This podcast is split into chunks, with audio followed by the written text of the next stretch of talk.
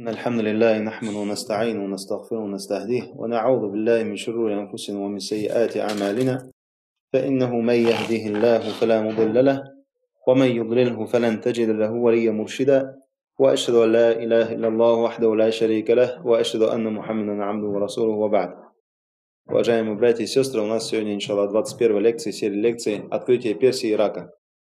И после длительного перерыва, машаллах, надо вспомнить, на чем мы вообще остановились на предыдущих лекциях. И напомню, что это конец 16 -го года по хиджре, когда мусульмане взяли часть Ирака, Сирию.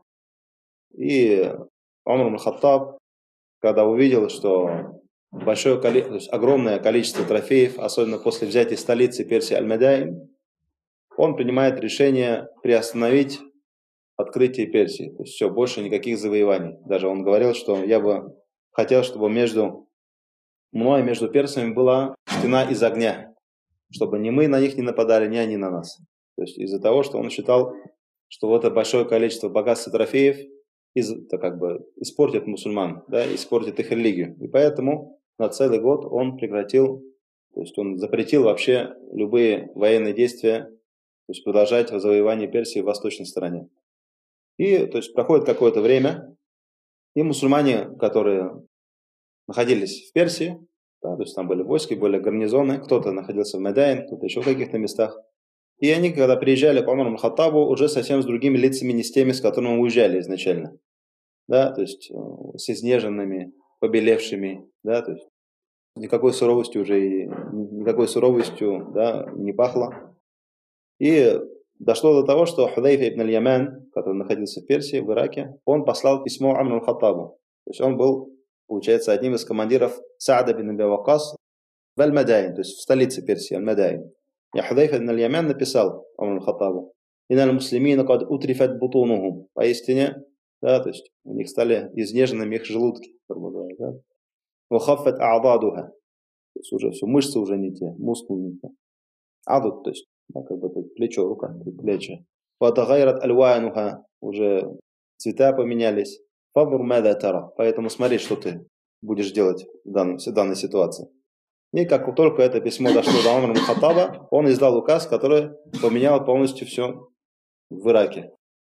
Что это было? Субханаллах. Умар Хаттаб приказывает оставить Аль-Мадаин, столицу Персии, и избрать другую столицу. Причем такое есть э, выражение Амру Хатаба, он сказал, «Инна араб ла ювафакухум илля ма вафака ибляха». Поистине арабам подходит только то, что подходит их верблюдам. Для арабов подходит только то, что подходит их верблюдам. То есть, да, то есть это пустыня. То есть это пустынное место, там нет ни деревьев, нет ни рек, ничего. То есть больше всего подходит для арабов это то, то что подходит их верблюдам. И Амрун Хаттаб приказал найти подходящее место рядом с рекой, чтобы была река, условие тоже. Но чтобы эта река была не со стороны Медины, а с противоположной стороны, чтобы не было никакой преграды между Омаром Хаттабом в Медине и между столицей э, в Персии. То есть никаких ни водных преград, чтобы не было, никаких мостов, чтобы не было, да, то есть что в случае чего можно было сразу послать войско, или то есть можно было в кратчайшее время доехать до этого, до этого места. То есть Омар Хаттаб вообще не любил, то есть я так понял, воду. То есть водные какие-то преграды, дальше это мы еще увидим. И Саад бин Абиакас, как он получает письмо, посылает с этой задачей двоих сподвижников. Это Сальман аль-Фарси и Худайфа ибн аль-Ямен, кто был, в принципе, инициатором да, как бы этого. И они действительно искали место и нашли местечко. То есть местечко такое было. То есть был песок, причем такой ну, красный песок, красноватого оттенка песок и мелкие камни. И у арабов, то есть в арабском языке, это э, такое место, когда видели араба, называли Куфа. Поэтому решили построить именно в этом месте. И назвать столицу Аль-Куфа. То есть по местности, да, то есть Куфа – это местечко, там, где красноватого оттенка песок с мелкими камнями. И в начале 17 -го года по хиджре мусульмане начали воздвигать новый город, новую столицу, именно столица не всего исламского государства, да, как бы, а именно столица Ирака и Персии. И вначале начали строить из тростника. То есть не из кирпичей, не из чего-то, из тростника. Но в первый же год возник пожар и сгорел, сгорели все эти постройки. Тогда начали строить из необожженных кирпичей. Опять же, только с разрешения Умар Хаттаба. Вспомните, да, что Умар Хаттаб любил, чтобы все было под его контролем. Причем были условия строительства. Он скажет, что условия. Алля юсрифу, чтобы не было исрафа, да, чрезмерности. Уаля юджавазу хад, чтобы не пересекали границы. То есть все четко обозначено было. Умар Хаттаб в Медине, тем не менее, все четко под его руководством. Уаля язиду аля таляти худжарат. И не больше трех комнат, чтобы было. Задуматься надо над нашими постройками. Да? Не больше трех комнат. Уаля это тавалю фильбуньян. Да? И чтобы не слишком высокие строить. Да? То есть, потому что хадис, да? когда говорится, что придет, а, да, когда бедуины будут соревноваться в постройке высоких зданий. Поэтому Умар Хаттаб все это тоже помнит. Уаля это тавалю фильбуньян, чтобы не слишком высокие постройки. وأيتذكروا الله تعالى и чтобы они поминали Аллаха Азваджаля во время стройки. وَيَتَذَكَرُوا الْجَنَّ وَالنَّارِ чтобы они вспоминали рай, вспоминали ад. Да, и после этого действительно начали строить город и отстроили новую столицу Ирака, это был город Куфа. И все исламские армии начали стекаться туда, опять же, основной был гарнизон был в Медайн, бывшей столице Персии, и оттуда все начали собираться вот этот город, который находился в пустыне, Аль-Куфа. Саад позвал всех командиров гарнизонов на собрание относительно появления новой столицы. И приехал, то что тоже интересно, приезжает Аль-Кака ибн Амр от-Тамими из э, города Хлюан. Опять же, он приехал, это понятно, но он оставил там заместителя. Кто был заместителем? Его звали Кубад ибн Абдилла аль-Фарси. То есть первый перс, мусульманин, который назначен на место заместителя. То есть кому Аллах дал уже власть какую-то. Представляете? То есть только-только вот завоевание Персии уже оставил в качестве заместителя не кого-то из арабов, мусульман, да как бы, а именно из перса. Кубайл ибн Абдилля аль-Фарси. Также приехал один из командиров Дурар ибн аль-Хаттаб, э, который находился в местечке Масабдан, и он оставил кого после себя, то есть в качестве заместителя, Рафи ибн Абдилля аль-Фарси. Рафи ибн Абдилля. Даже смотрите, имена. Все говорят, Рафи, сын Абдуллаха. Как будто у него отец был. Если он сам принял ислам, как будто отца звали Абдулла. Конечно, отца звали, наверное, как-то по-другому. Но, видимо, то есть они сказали, чтобы имя было так. Ну, раб Аллаха, по-любому. Хоть даже кайф, раб Аллаха, значит, Ибн Абдилля. Сын Абдулла. Аллах, то есть так что похоже. Дальше приезжает Абдулла ибн аль-Му'там, который был наместником на Мус, в Мусале, в Ираке. Да, север Ирак, Мусаль оставил вместо себя кого? Муслим ибн Абдилля аль-Фарси. То есть Муслим принял ислам, назвали Муслим. Сын кого? Абдуллы. Опять же. И тоже перс. Субханаллах. Также Умар ибн Малик, э, который тоже на севере был, был наместником на территории Каркасия, оставил в качестве наместника Уншук или Ошнук ибн Абдилля аль-Фарси. Опять же, то есть Ошнук, тоже сын Абдуллаха, опять же, то есть тоже это все персы, которые только-только вот приняли ислам. И тем не менее, субханаллах, все они, все эти командиры оставили после себя наместника именно персов, субханаллах. То есть это вообще удивительно на самом деле, да? Представляешь, что были какие-то завоевания, завоевания, чтобы оставили на территории кого-то из, э, из этой оккупированной территории, из местных. Нереально. Субханаллах. А здесь, субханаллах, четыре основных гарнизона и все заместители персов. Субханаллах. Поэтому действительно, как Пророк сказал, ля фадля ля араби аль аджами То есть нету превосходство у арабов над неарабами и наоборот, кроме как по причине богобоязненности. В то же время на другом фронте, да, то есть это мы сказали, Ирак, уже в Сирии смотрим. То есть там э, заместителем всех армий был Аб, Абу Убейд Джаррах, и мусульмане дошли до территории, которая называется Аль-Джазира. Тоже мы говорили про нее. То есть это территория между Тигром, между Ефратом. Причем Джазира, то есть она на самом деле Тигр и Ефрат, да, как бы они есть, отсюда идут, и дальше вот там территория и она продолжается дальше, то есть она захватывает часть Сирии, э, получается это восток Сирии, юг Турции и север Ирака. Вот это территория Аль-Джазира, приблизительно. На этой территории жили арабы, но арабы были христианами. Еще были до ислама, они уже были, то есть, потому что они жили непосредственно неподалеку от Византии, и поэтому множество араб-христиан жили на этой территории. И они объединились с византийцами против мусульман, против мусульманских сил в Сирии, в Шаме. И уже шли ожесточенные бои да, против Абу Бейдам Джаррах, как раз на подходах, на подходах к этой Аль-Джазире, то есть к этому острову. Джазира это остров, да, как бы идет. Поэтому две водные преграды образуют как будто остров. И настолько ожесточенные были бои, что Абу Убейде пришлось послать письмо к Умру Хаттабу с просьбой о подмоге. Тогда Умар Хаттаб посылает письмо Сааду, такое ощущение, что как будто они смс просто писали. Раз, да, тут Сааду, То есть настолько быстро передавались сообщения по тем временам, на самом деле, субханаллах. Даже, даже дальше вот еще сегодня узнаем, то есть как, насколько это быстро было передача информации, что никак они могли выводить войска просто в считанные дни.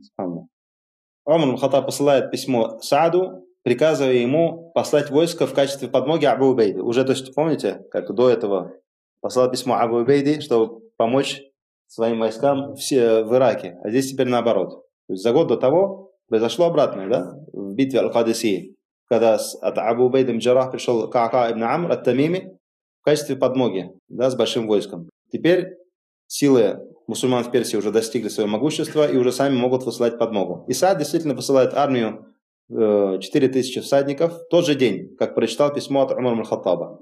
Во главе тот же самый Калка ибн Амр. То есть он тут туда, то сюда, что Халид говорит, что Калка ибн Амр. То есть обратно посылает его в Сирию. Так как Абу Бакр Садык про него говорил, да юхзамуль джейш фиги То есть никогда не проиграет та армия, в которой находится Каака. Да, или в другом высказывании ля сауту Каака фи джейш хайр мин альфи раджуль. Только голос одного Каака в армии лучше, чем тысячи человек. Один голос только его. И также Омар планирует послать помощь своим силам в Шаме. Посылает Сааду, приказывая ему подготовить еще армии для атаки на арабов вот в этом участке между речи, да, получается, между Тигром и Ефрата, чтобы отбить у них желание помогать Ираклию против мусульман. Итак, Умар Хаттаб определяет армию, которая выйдет из Куфы в сторону между речи, в сторону Джазира. И Саад действительно выполнил все указания Умара Хаттаба. И когда, то есть, представляете, идет сражение в Сирии, то есть на подступах, на подступах Джазира, и там были кто? Были византийцы, были арабы из Междуречия как раз. И когда арабы узнали, что Умар Хаттаб готовит уже армии из Персии для атаки на их родину, они оставили силы византийцев без поддержки и уехали к себе на родину. Срочно. Для защиты своих домов. Тем самым чаша весов склонилась в сторону мусульман, и Абу Убейд Джаррах побеждает византийцев сразу после отступления арабов. Субхану. То есть одержит победу над византийцами. Причем это еще до того, как приехала подмога из Персии э, во главе с Кака ибн Амр Тамими. Но Амр Хаттаб написал Абу Бейн Джаррах, что все трофеи разделите между собой, в том числе дайте трофеи тоже Кака ибн Амр с его армией. Потому что они тоже ехали к вам на подмогу с таким ниятом. То, что они не успели, это же другой вопрос. Но они ехали к вам, все. Значит, по нияту, по намерению. Но на этом армия мусульман не остановилась, то, что вот победу одержали. Амр назначил Аяд ибн Гун командиром объединенных армий для атаки на Междуречье, на территорию Аль-Джазира. Кто такой Аяд ибн Гун, помните? Самая первая лекция про Персию была. Про него мы читали, то есть слушали в самом начале истории открытия Персии и Ирака. Помните, когда Абу Бакр Саддык послал Халид ибн Валида для атаки на Персию с юга и послал другого человека для атаки с севера. Это был как раз Ияд ибн Гун. Помните? как Халид ибн Валид, он прошел, то есть он взял все южные территории, потом пошел на подмогу в дом Джендаль к э, Аяд ибн Нугун. Так вот, сейчас опять его, то есть появляется этот человек, Аяд ибн Нугун. И вот э, армия Аяда направляется к северным границам исламского влияния, то есть это как раз территория Каркасия. На тот момент, то есть влияние мусульман распространялось только на территории, северная территория были где-то территория, территория Мусула, рядом с ним был еще город Нинева, да, и Каркасия. То есть это все, вот максимум до севера ничего не дошли. Вот эти все территории, все, они были еще не под исламским контролем. И как только достигает города Каркасия, посылает Сухейля ибн Ади в город Ракка. Город Ракка, мы очень много слышали про этот город последние месяцы. Город Ракка. Да? Сейчас я вот э, просто, чтобы вы знали, то есть это, как раз это э, город Ракка как раз находится на территории Междуречья, между Кипром и Ефратом, в Сирии. Сухейль ибн Ади, он сам из подвижников, из племени Хазрадж, то есть из Ансар, из Медины. И у него тоже были два брата, тоже они участвовали в походах против Персии. Это был Харит ибн Ади, и он стал шахидом в битве за мост. Помните, битва моста была? И еще был брат Сахаль ибн Ади, тоже из подвижников, и про него мы еще поговорим чуть попозже. Тем временем сам Аяд ибн Гун с основной армией направляется для взятия города Харран. То есть это самый укрепленный город в Междуречье, на территории Джазира. Также из Куфа вышла другая армия под командованием Абдулла ибн Адбан, тоже из подвижников. Но как только дошел до Мусала, также примкнул и зашел под руководством Аяд ибн Гунна. Изначально эта армия шла в сторону города Насыбин. Итак, три армии получается. Это Сухейль ибн Ади, он окружает город Ракка, осаждает. И этот э, осада, эта осада продолжалась всего считанные дни, и затем те сдались, решая, решили выплачивать джизью в обмен на сохранение их жизни и имущества и в обмен на то, что мусульмане будут в дальнейшем их защищать от внешних врагов. В то же время э, Абдулла ибн Удбан направился к городу Насыбин. Это один из самых красивых городов Междуречия. То есть там реки, деревья, сады. И очень сильный гарнизон был. Но как только узнание о падении Ракка, сдались без сражения и согласились выплачивать, выплачивать джизью. Субханаллах. Еще до того, как Абдулла ибн Удбан даже окружил их. То есть до того, как зашел, они уже пришли, уже с хлебом, солью встречали. Все, Таким образом, армия э, Абдулла ибн Аббана и Сухеля ибн Ади, они уже выполнили свою задачу и оставляют Ракка, и оставляют Насабин, и вновь, вновь примыкают к армии Аяд ибн Гунма и начинают осаду города Харлан. Осада шла где-то месяц или больше месяца. И опять же, без сражений, в конце концов, те соглашаются выплачивать джизью. Затем открывает еще город Раха, затем Аяд ибн отправляется к городу Сумайсад, это уже вообще, это территория уже Турции, Южной Турции. И после взятия Сумайсата все города Междуречия переходят под контроль мусульман. То есть фактически не было вообще войны там. То есть была осада, то есть не было как такого вообще сражения не было. То есть это самое легкое завоевание, как бы всего завоевания, если так взять. То есть не было фактически вообще войны. Все сдались и согласились выплачивать джизью. Несмотря на то, все еще в силе запрет Умар Хаттаба на продолжение завоевания э, Восточной Персии, то есть это территории Ирана и дальше туда, Афганистана и так далее опасаясь большого количества трофеев. И, возможно, кстати, очень легко взяли территорию Междуречия. Это то, что подорвало их дух, то, что мусульмане, в принципе, взяли все территории с востока и с запада. То есть Ирак уже, да, до Мосула уже их территория мусульман. Сирия тоже под контролем мусульман. Я сказал, ну куда нам деваться, все равно придется подчиняться. И, видимо, подорвало их дух, и они стали выплачивать джизию. Тем более э, джизья намного меньше, чем любые налоги персов или византийцев. Это мы уже проходили в предыдущих лекциях. То есть, если посчитать, то есть это, во-первых, не с каждого берется и очень небольшая сумма. Итак, в 17 году по хиджре покорилась вот эта территория Междуречья. И тут началась чума, испытание от Аллаха Азаваджальна. Потому что источник этой чумы был в Шаме, в Сирии, в деревне, в деревне которая называется Амуаз. Поэтому назвали чума Амуаз. И погибли очень многие из подвижников, очень многие из мусульман. Из них был Абу Убайд ибн Джаррах, из них был Муад ибн Джабаль, и многие сыновья Халид ибн Валида. То есть, и очень многие вообще из подвижников и из больших мусульман, субханаллах. Погибших было так много, что мусульмане стали опасаться, то, что враги нападут и просто зажмут их по причине малочисленности мусульман уже в Сирии. То есть огромная была беда на самом деле для мусульман.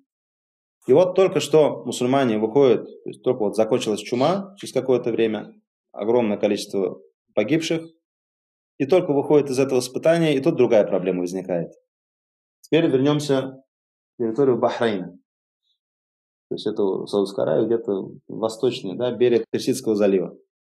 Вспомните, что был такой человек, который звали Аль-Аля ибн Хадрами. Ибн Хадрами. То есть он был командиром Э, седьмой армии, которую выдвинул Абу Бакр Садык против вероотступников.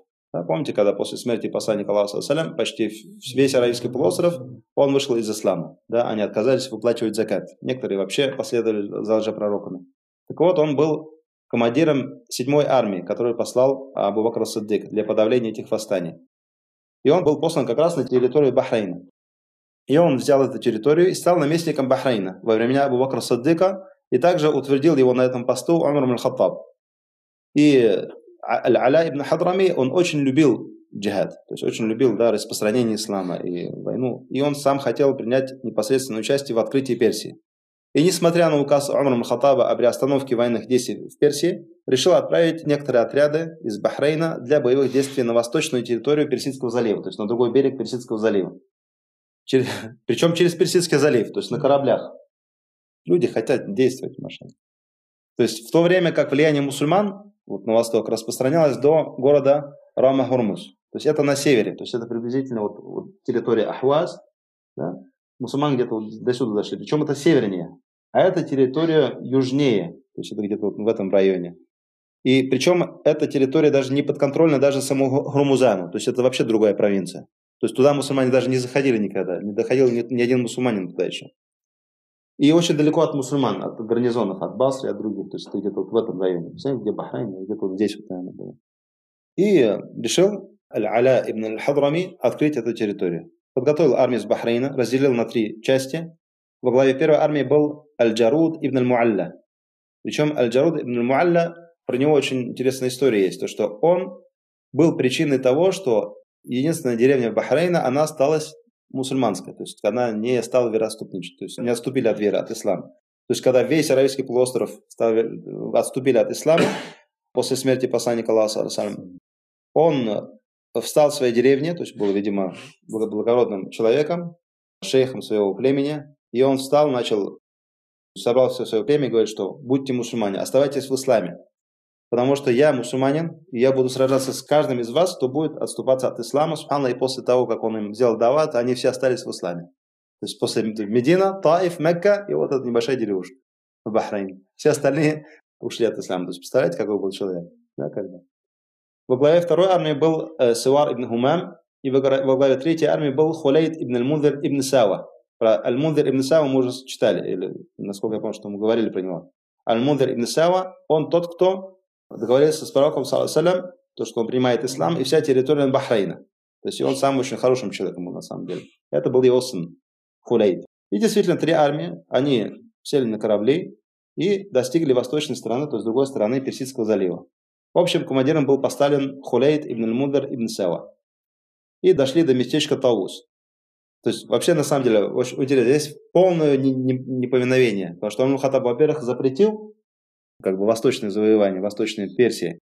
Во-вторых, Омар Хатаб сказал, что запрещено передвигаться по морю, то есть завоевание или джихад запрещено по морю или по, по реке, кроме как по моему личному приказу. То есть они дважды нарушили приказ Омар Хаттаба. То есть мало, еще, мало того, что они в Персию вторглись, еще помимо этого на кораблях, плюс ко всему. То есть Омар Хаттаб, то есть он, он считал, что он является защитником всех мусульман. Поэтому он не любил реки, вот, моря и так далее, потому что, то есть, а как им помочь? То есть, как до них дойти? Да, то есть, как? То есть, нет возможности. Поэтому не хотят, чтобы была какая-то водяная или водная преграда между ним, между новой столицей Персии. И, субханаллах, дважды нарушил приказ Умар Хаттаба. Итак, как только пересекли Персидский залив из Бахрейна в Персию, в Иран, получается, сейчас это территория современного Ирана, и дошли до местечка Таус, и против них вышла армия персов во главе с их генералом, его звали Хурбуд. И начался ожесточенный бой. И Хурбуд, ему удалось обойти мусульман и потопить их корабли. И все. То есть мусульмане где-то в глубине Персии, кораблей нету, перед тремя армиями не осталось другого выхода, кроме как сражаться. То есть и не было никакого плана вообще отхода в Бахрейн. То есть как обратно плыть? Нет кораблей. И сложнейшая битва была и для мусульман, и для персов. И хотя персы несли, несли огромные потери, но все это ценой большого количества шахидов из мусульман. И это, субханаллах, повторяется опять проблема, как была во время битвы у моста. Когда из-за того, что не подчинился командир подразделения, да, то есть ослушался основного командира. И здесь то же самое и теряет многих шахидами, в том числе двух командиров. Представляете, то есть два командира тоже стали шахидами. Из них вот это Аль-Джарут ибн Аль-Муалля, который укрепил свой народ, чтобы они не отступили от ислама, и Сивар ибн Хумам. И остался командиром Хулейд ибн Аль-Мудир ибн Сава, который продолжал подбадривать своих воинов сражаться и объяснил, что у них, в принципе, и выбора-то особо нету, потому что кораблей нет. В итоге блестящая победа мусульман. Говорю, блестящая, то есть огромное количество шахидов все равно было. Но нет судов, чтобы вернуться в Бахрейн, даже после победы. Что делать дальше? То есть куда ехать? Куда идти, субханаллах? Решили продвигаться в ближайший гарнизон мусульман, который находился в Басре. Ближайший гарнизон как раз территория Басра. Но до него, чтобы дойти, там еще горы там, помимо всего. Решили продвигаться туда, только вышли в сторону Басры, их окружает уже другая армия персов из местечка, которое называется Истарх, под командованием командира персидского ее звали Шахрак неподалеку от Таус. То есть они только чуть-чуть вышли дальше, ближе к Басре, и все, их уже окружили. И вот в это самое время доходит, вот опять же, смотрите по временным, да, вот как только их окружает, и доходит новость Таумара Хаттаба, то, что, оказывается, вышла армия без его спроса и разрешения, пересекла Персидский залив, умудрилась одержать победу и сейчас попала в окружение. Он моментально снимает с должности, Амира Бахрейна, Аля ибн аль-Хадрами, посылает его к Саду ибн Аби Вакасу, обычным рядовым в Куфу. ну, наказание для него. Снимает его с должности, там, где он был командиром 7-й армии, да, потом он во время Абу Бакра Садыка был наместником в Бахрейне, во время Умра Хаттаба, и таким образом наказал его за то, что он мусульман в такие испытания самоверный. И затем посылает письмо э, ибн Газуан, который находился в Басре, да, чтобы вывел большую армию для вызволения отряда мусульман, несмотря на весь риск такого мероприятия. То есть эта территория, то есть территория сюда, это уже город. Э, и мусульмане, они вообще, то есть в горах еще не вели никаких военных действий, еще ни разу. И Удба ибн Газуан после получения письма от Умара Хаттаба менее чем за два дня собирает армию в 12 тысяч. Смотрите вообще, то есть отсюда дошла информация сюда, потом в Медину, да, после Медины, с Медины в Басру, с Басра за два дня готовят армию и выходит армия. Смотрите, так? Это же не смс посылать. Даже если смс у нас бы было, все равно опоздание. А тут их окружили уже. То есть скорость какая, да?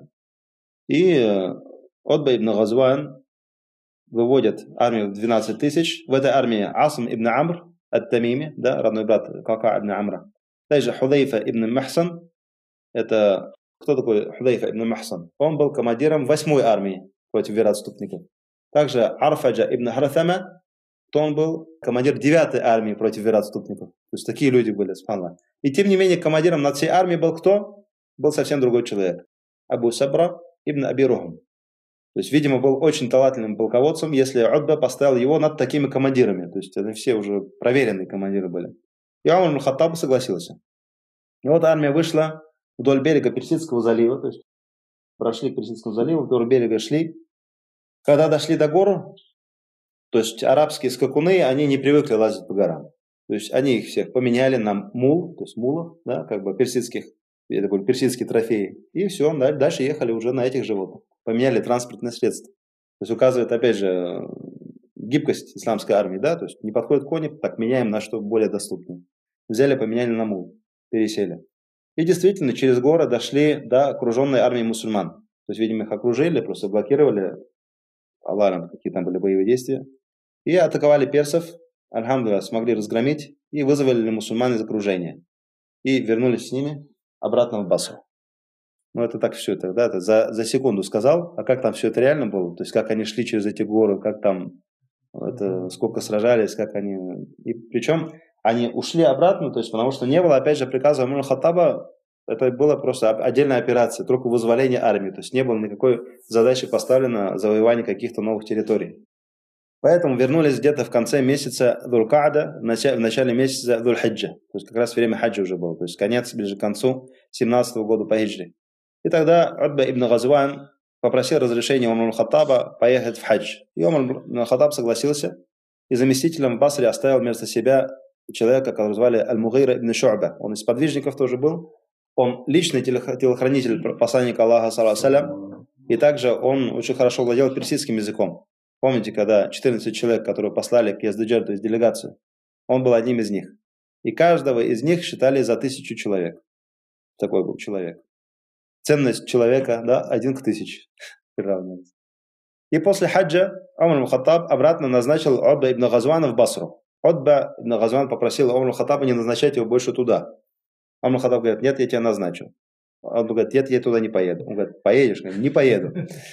Тогда вот тоже продолжал упорствовать. Тогда Умар Хаттаб сказал, туалюни фиха, тума татрукуни вахди. Сначала меня накинули мне тут халифат, а теперь от меня пытаетесь убегать. Я заклинаю тебя Аллахом, поедешь туда. Только когда заклинал Аллаха, все, тогда он поехал. Потому что Умар Хаттаб предлагал этому, все отказывают, не, не хотим, нет, не хотим, никакие, не хотим власти, не хотим ничего. Все, вообще, сахаба, то есть они к власти, у них совсем другое отношение было, нежели, нежели сейчас. Да, не как сейчас. Сейчас каждый пытается прорваться к власти и кусок пирога, да, как бы финансовый и так далее, вкусить. Но тогда были совсем другие времена, и когда, да, Уда именно Газван отказался, тогда, заклиная Аллаха, он Хаттаб сказал, что возвращайся к себе приступай к своим обязанностям. Все, отдохнул уже в хадже. И по дороге в Басру Абна делает дуа, и все слышат это дуа. Аллахумма ин кана ли индака хайр, фахудни ва ла тубаллигни басра. Аллах, если ты для меня подготовил в следующем мире добро, благо, то возьми меня сейчас и сделай так, чтобы я не доехал до Басры. И Аллах услышал его дуа, и он падает со своей верблюдицей и умирает в дороге, по дороге в Басру. Субханаллах. Так Умар Хаттаб пришлось утвердить Мугейра ибн Шуаба, личного телохранителя посланника Аллаха, а через некоторое время назначил другого сподвижника Абу Муса аль-Аш'ари. Итак, за 17 год по хиджре мусульмане открыли только территорию Междуречия, Аль-Джазир, полностью, до юга Турции дошли. Но на востоке Персии не продвинулось ни на шаг, несмотря на инициативу Аля ибн Хадрами, да, и армия Удба ибн Газван, они все равно ничего не присоединили, просто они вызвали армию и все, ушли. Итак, вкратце основные моменты, да, то есть в 17 году по. То, что основали новую столицу Куфа, столицу Ирака, имеется в виду Персии. То, что Кака ибн Амр перешел с Персидского фронта на Сирийский обратно и остался там после победы. То, что взяли территорию между Междуречия очень легко. И то, что произошла чума, которая очень много сподвижников, да, больших, э, и очень много мусульман взяло. Также была битва Таус, в которой э, мусульмане из Бахрейна умудрились победить. И то, что Удба ибн Газван, он погиб по дороге в Басру. И вместо него стал Мугир ибн Шуаба, а потом Амр Хаттаб утвердил другого сподвижника, это был Абу Мусаль Аш'ари. То есть такие были события. Но помните, Яздаджард Хасрой Персии, он не успокоился. То есть, несмотря на остановку военной кампании Омара Хаттаба. То есть, он что? То есть, он убежал из Медаин. Вы знаете, куда убежал? То есть, это где-то территория Мару. Мару это, насколько помню, Мару это сейчас этого города не существует. Его монголы когда взяли, уничтожили полностью, и он после этого не восстанавливался. Это где-то территория Туркмении. То есть все это была Персидская империя, представляете? То есть он из Ирака через весь Иран, через что-то, он это где-то территория между Северным Афганистаном и между Туркменией, Мару. Пошел туда, то есть эта империя была огромная, то есть мусульмане, в принципе, взяли только западную часть небольшую ее. Она, империя сама по себе до самого Китая была. И продолжал посылать письма командирам здесь и там, пострекая их к возобновлению военных действий против мусульман. И из тех писем был, было письмо, которое он послал Хрумузану. Помните, кто такой Хрумузан? Да? То, что трижды он давал, клялся, что я не буду воевать против мусульман, и первую клятву произнес этот пророк сам самому, и тем не менее после этого постоянно нарушал. И сейчас был третий договор, помните? И в результате он в третий раз нарушает договор. Сейчас, после того, как пришло к нему письмо от, от э, Хасроя, Персии, то есть я просто напомню, какие были предательства у него. То, что первый раз он пообещал пророку не сражаться против мусульман, затем нарушил этот договор, когда сражался против мусульман в битве Кадесии. Затем опять сказал, что все, заключили мирный договор, что не буду воевать против мусульман. И затем вышел против мусульман в битве Сукуль-Ахваз, когда его воевали на рынке территории Ахваз. И когда его, на, на нем одержали победу, опять попросил, чтобы все, я буду соглашусь выплачивать джизью, и тогда уже командир сказал, ну мы не знаем, что с ним делать, если Омар Хаттаб только не скажет «да». И послали к Омару Хаттабу, и Омар Хаттаб сказал, что да, действительно, пускай выплачивает джизью. То есть третий раз ему был дан шанс, и тем не менее даже в этот третий раз он его нарушил. Да, напомню, что в битве Сукаль Ахваз над ним одержал победу Хуркус ибн Зухейр, Ас-Саади, тоже один из подвижников. И вот он действительно восстал против мусульман, и как только до Умар Хаттаба дошли эти вести, то есть он очень сильно разгневался. Да, и он решил полностью все армии Гурмузана, то есть надо с ними уже заканчивать, потому что уже не поет. Третий раз даем возможность, третий раз выходит против мусульман. И он посылает письма из Медины с, различными указаниями, чтобы начать войну, одной из самых ожесточенных против персов. В то время, как Омар Хаттаб приостановил наступление мусульман на восток Персии, оставался гарнизон, получается, самой восточной границы, это территория Рам-Гурмус. То есть, ну, приблизительно это где-то здесь. Да, то есть, как раз все, что восточнее этого региона, это было все, что восточнее реки Тира и восточнее Рама Хурмус, это все было под контролем персов во главе с Хурмузаном. Но они выплачивали джизью. Да, но мусульмане туда не заходили. Также был гарнизон мусульман в территории Манадер и гарнизон в Тира. То есть это все приблизительно то есть на, на, на небольшом расстоянии.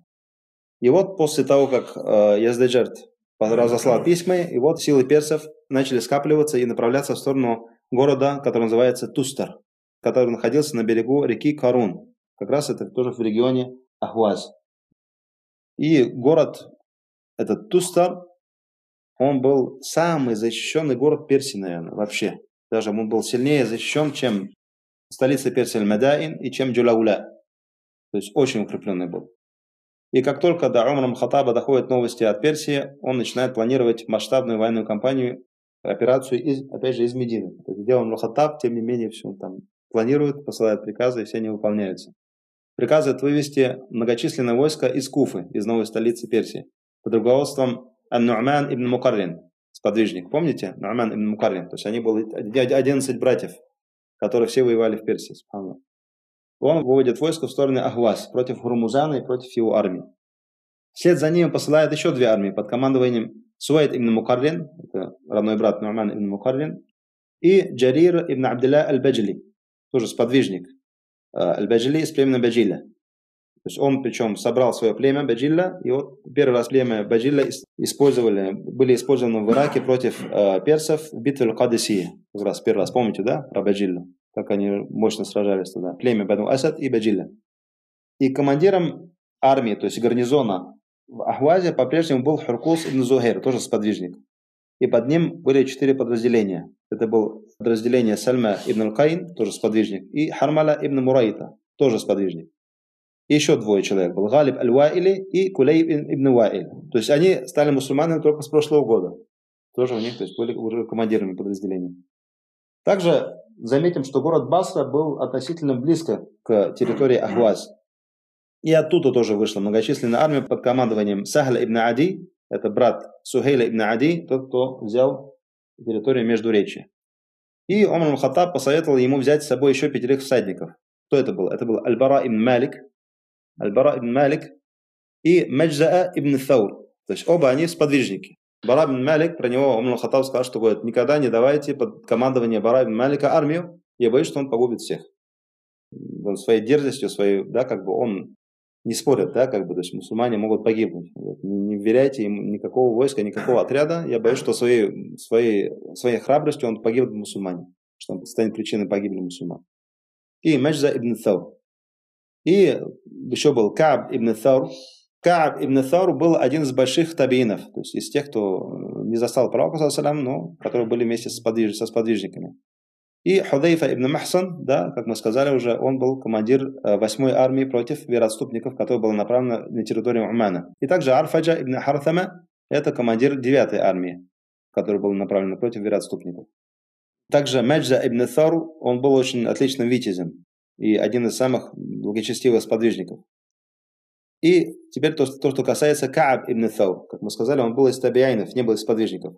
Но он был очень приближенным человеком к Умару ибн и был такой случай, когда Амр Хаттаб и Кааб Минфару сидят в мечети, и приходит одна женщина и говорит, «Инна зауджи ясуму нагар, ва якуму лейль ва янам». Мой муж, говорит, он целыми днями постится и никогда не разговляется. То есть каждый день постится. И он устаивает всю ночь и не спит. А он Хаттаб ответил, «Нямет зауж, какой хороший тебе муж». И та стеснялась и ушла. Тогда Кааб ибн Thau он сказал Умару Хаттабу, «Лимада лям туджиб лаха мас'алатаха». Почему ты не, ответ, не, не ответил на ее вопрос? Говорит, Умар Хаттаб говорит, «Ва ию мас'аля фи сиями зауджиха ва киямихи». Что за вопрос, говорит, ну, поститься, ну, выстаивать, то есть в чем проблема-то, говорит. Каб сказал, «Ма ара илля аннаху яхджуруха фил фираш». Я вижу, что он не спит с ней в постели. Умар Хаттаб был в шоке от этого, то есть он говорит, ты действительно думаешь так? Он говорит, да. Ну-ка, позовите ее. Вот это имел в виду? Да, говорит, именно это я имел в виду. Ниса, у меня тоже есть желание, так же, как у других женщин. Тогда Умар Хаттаб посмотрел удивленно на Кааба и говорил, «Эгдыф амр». Давай, ты, ты судьей будешь. Он говорит, нет, Амир Муминин, ты будешь судьей. Мне говорят, «Ида кунта арафта уля, фаляка анта арафа цани». Если ты в первый раз узнал, в чем проблема, то и во второй раз узнаешь, иншалла. Давай. И он говорит, لو كان هذا الرجل من حقه أن يتزوج بأربع نساء فلكل واحدة منهن الليلة فيكون القضاء بأن يقضي هذا الرجل ثلاث ليال مع ربه يقوم ويصوم كما يريد وليلة مع زوجته. Говорит, его право жениться на четырех. Если бы у него было четыре жены, с каждой проводил бы одну ночь. Да, поэтому пускай три ночи проводит со своим Господом, пускай и постится, и выстаивает всю ночь, но четвертую ночь пускай проводит со своей женой. Умар Хаттаб сказал, «Ма амма ра'юка аль-ауал би'аджаб мин ра'к аль-ахир». «Ма ра'юка аль-ауал би'аджаб мин ра'к аль-ахир». Чекнусь Аллахом говорит, первое твое, то, что ты попадание, говорит, неудивительного второго, второе еще удивительное, говорит. «Ида фа анта кад аль-басра». Иди, ты будешь судьей в Басре.